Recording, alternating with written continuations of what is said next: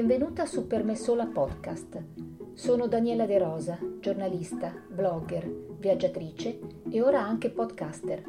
In questo podcast intervisto donne wabi-sabi, espressione giapponese che indica la bellezza dell'imperfezione. Cerco le storie di queste donne e te le racconto per ispirarti o semplicemente per farti compagnia mentre vai al lavoro, mentre guidi, mentre fai la valigia per il tuo prossimo viaggio. Ora che ci siamo trovate, Ora che hai schiacciato il tasto play, possiamo diventare amiche. Restiamo insieme un altro po'.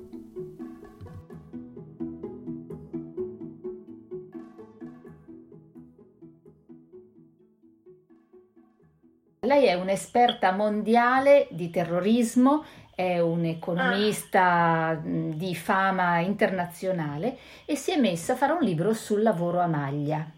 Prima di tutto sì. vorrei che lei mi spiegasse il perché e mh, mm, se non ha pensato mh, mm, di poter venire eh, accolta da chi la conosce come esperta di terrorismo o come economista come una donna che si è messa a fare un libro su un argomento, tra virgolette, minore.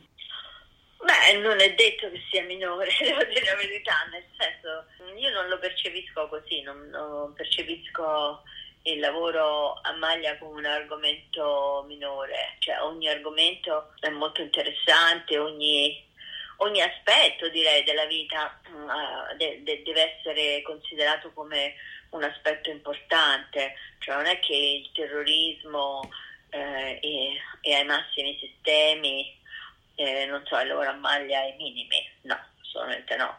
Cioè, dipende mm, da, dal tipo di interesse che uno ha, dipende anche da cosa fa. Sicuramente il lavoro a maglia è positivo, il terrorismo è negativo, quindi già sotto questo punto di vista penso che il lavoro a maglia sia, eh, diciamo, sia migliore se uno pensa a tutto quello che viene fatto ehm, filantropicamente per le persone eh, che, che, hanno bisogno da, uh, con il lavoro a maglia, mentre invece il terrorismo fa solamente di, distruzione. Quindi sono un po' direi i due estremi.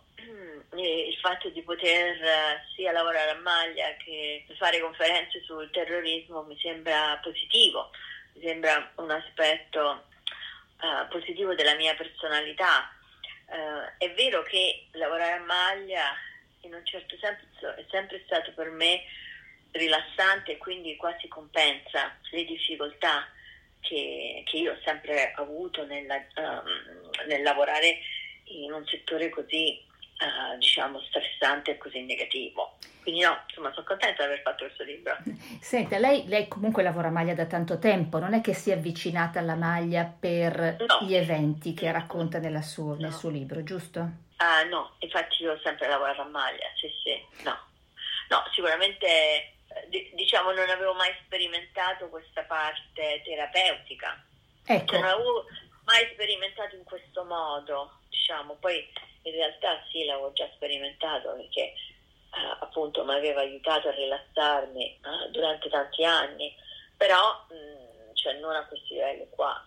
Quindi è stato proprio un, una terapia per lei lavorare a maglia. Mh mm, nel corso di eventi particolarmente difficili della sua vita? Beh, sì, ehm, in questo particolare frangente sicur- sicuramente è stato molto importante mm, perché mi ha aiutato a rimanere focalizzata su quello che dovevo fare e, e anche mi ha calmata, per cui molto probabilmente se non avessi lavorato a maglia sarei stata, eh, sarei stata isterica, avrei mh, avuto più problemi di gestione, non avrei mantenuto diciamo, quella calma olimpica di cui invece ho assolutamente bisogno.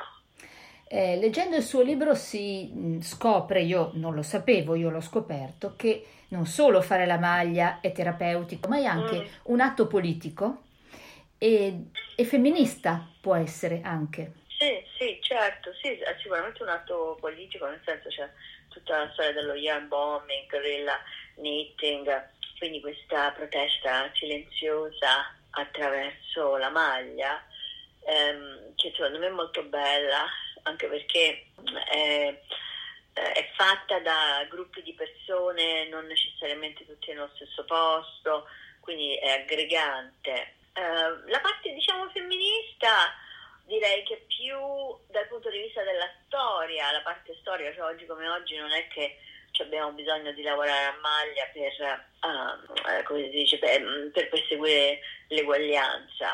Um, però la parte storica sì è molto interessante perché insomma eh, io lo racconto che attraverso il lavoro a maglia le donne hanno influenzato la storia, hanno partecipato alla storia anche se non se ne parla, diciamo anche se poi sono rimaste eh, silenzio, cioè la storia è rimasta silenziosa a loro riguardo. Cioè, non soltanto si sono affrancate, come lei racconta per esempio la, eh, la storia delle donne eschimesi o delle native americane, Mm, quindi non solo... Sì, no, quello, sì, sì, quello è interessante che poi con il lavoro a maglia sono riuscita ad integrare, eh, vabbè, sono riuscita ad integrare i, po- i pochi salari mh, mm, che eh, i mariti riuscivano a racimolare dopo diciamo, l'avvento del capitalismo, perché poi si sfaldano completamente le società tradizionali.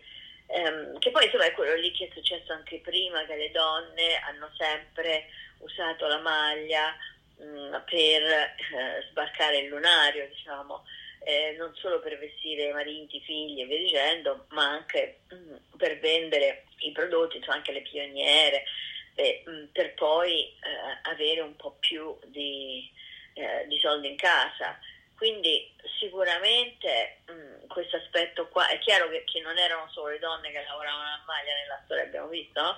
casse di seta bellissime, del Rinascimento le facevano solamente gli uomini, però mh, all'inizio, poi eh, agli albori, diciamo, no? le redite pescatori, cioè non è che il lavoro a maglia è prettamente femminile perché c'è un'attitudine femminile nei confronti del lavoro a maglia, il lavoro a maglia, come, come io dico, non ha, non ha genere, però eh, diciamo sì, nel corso della storia sono state le donne che eh, che ne hanno beneficiato maggiormente. Ecco, lei dice che il lavoro a maglia non ha genere, però in realtà è, è mm. praticato principalmente dalle donne, anche se ogni tanto adesso qualche uomo esce allo scoperto e lavora a maglia senza vergognarsene troppo.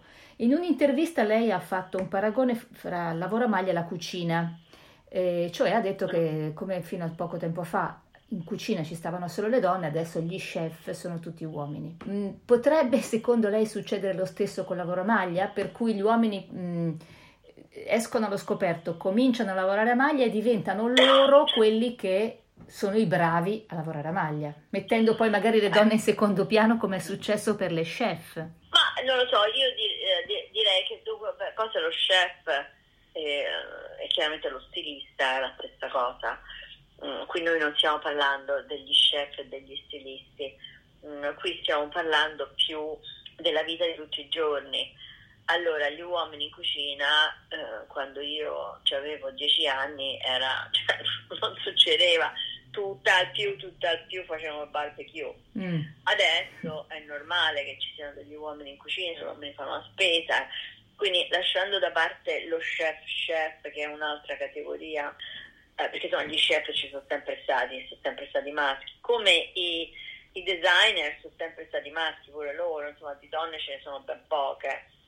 Um, però dal punto di vista proprio della, della massa direi che um, sì, potrebbe succedere, anzi è molto probabile che succeda, um, che la moda del, del, del lavoro a maglia prenda anche gli uomini. Allora, la differenza tra la cucina direi e il lavoro a maglia è che eh, cucinare è più rapido. Certo, cioè, richiede meno eh, pazienza. Ecco, ecco, eh, c'è cioè meno commitment, no? Quindi ecco, questa è una cosa da tenere presente. Sì. Le donne mh, mm, tendono ad avere più commitment, cioè più, sono, di essere più focalizzate. Però io vedo tantissimi uomini che, che lavorano a maglia, vedo che anche su Instagram è pieno cioè, quindi c'è proprio una, una rinascita, direi, del lavoro a maglia eh, al maschile anche. Sempre nel suo libro, e lo dice anche nel sottotitolo, eh, lei dice che siamo tutti punti di una maglia e che quindi il lavoro a maglia serve anche per connetterci l'uno all'altro. Io però trovo sì. che il lavoro a maglia sia, a parte quando ci si trova nel, in un caffè per lavorare a maglia tutte insieme, ma è anche una cosa un pochino più di moda o di un'ultima moda. Il lavoro a maglia è un lavoro abbastanza solitario. Quindi come si spiega questo modo di interconnetterci con gli altri? Beh, io, io direi che il lavoro a maglia eh, può essere solitario o può essere di compagnia nelle famiglie, eh, quando si lavora a maglia eh, si chiacchiera. In realtà il lavoro a maglia avviene eh, durante momenti di aggregazione spessissimo, che può essere mentre uno aspetta la cena, eh, oppure mentre guarda la televisione in famiglia, oppure ehm, quando chiacchiera con le amiche, insomma eh, esiste questa parte molto molto sociale. Poi chiaramente il concetto del siamo tutti un punto è un, è un concetto metaforico, è l'idea di, di, fare qualche cosa che faccia bene, di fare qualche cosa che è in tono con, con la natura, eh, di fare qualche cosa che appunto metaforicamente parlando eh, ci ricorda che siamo tutti legati gli uni agli altri, credo. Quindi sotto questo punto di vista io ho detto siamo tutti punti, ma è così, siamo tutti punti, cioè, siamo tutti connessi gli uni con gli altri e, e siamo tutti essenziali. Senta, il lavoro a maglia insegna anche l'importanza dell'errore? Beh, quello sicuramente, cioè sbagliare non è la fine del mondo, al contrario, sbagliare è un processo di apprendimento e questo secondo me è molto importante perché mh, abbassa un po' la tensione e cioè, veniamo in un mondo in cui eh, cioè, uno sta sempre alla ricerca della performance perfetta, no? E invece così eh, uno si rende conto che in realtà si può anche sbagliare. Eh, questo processo è un processo eh, così positivo che produce qualcosa di migliore. Il viaggio della maglia inizia nella preistoria, attraversa tutte le epoche, il Medioevo, il Rinascimento, la Rivoluzione francese e quella americana, per arrivare agli urban knitters di oggi. Al di là delle mode è terapia, meditazione, protesta. Aiuta a prendere consapevolezza di sé e ci connette gli uni agli altri. Il diritto e il rovescio hanno un potere immenso. Basta un gomitolo per scoprirlo.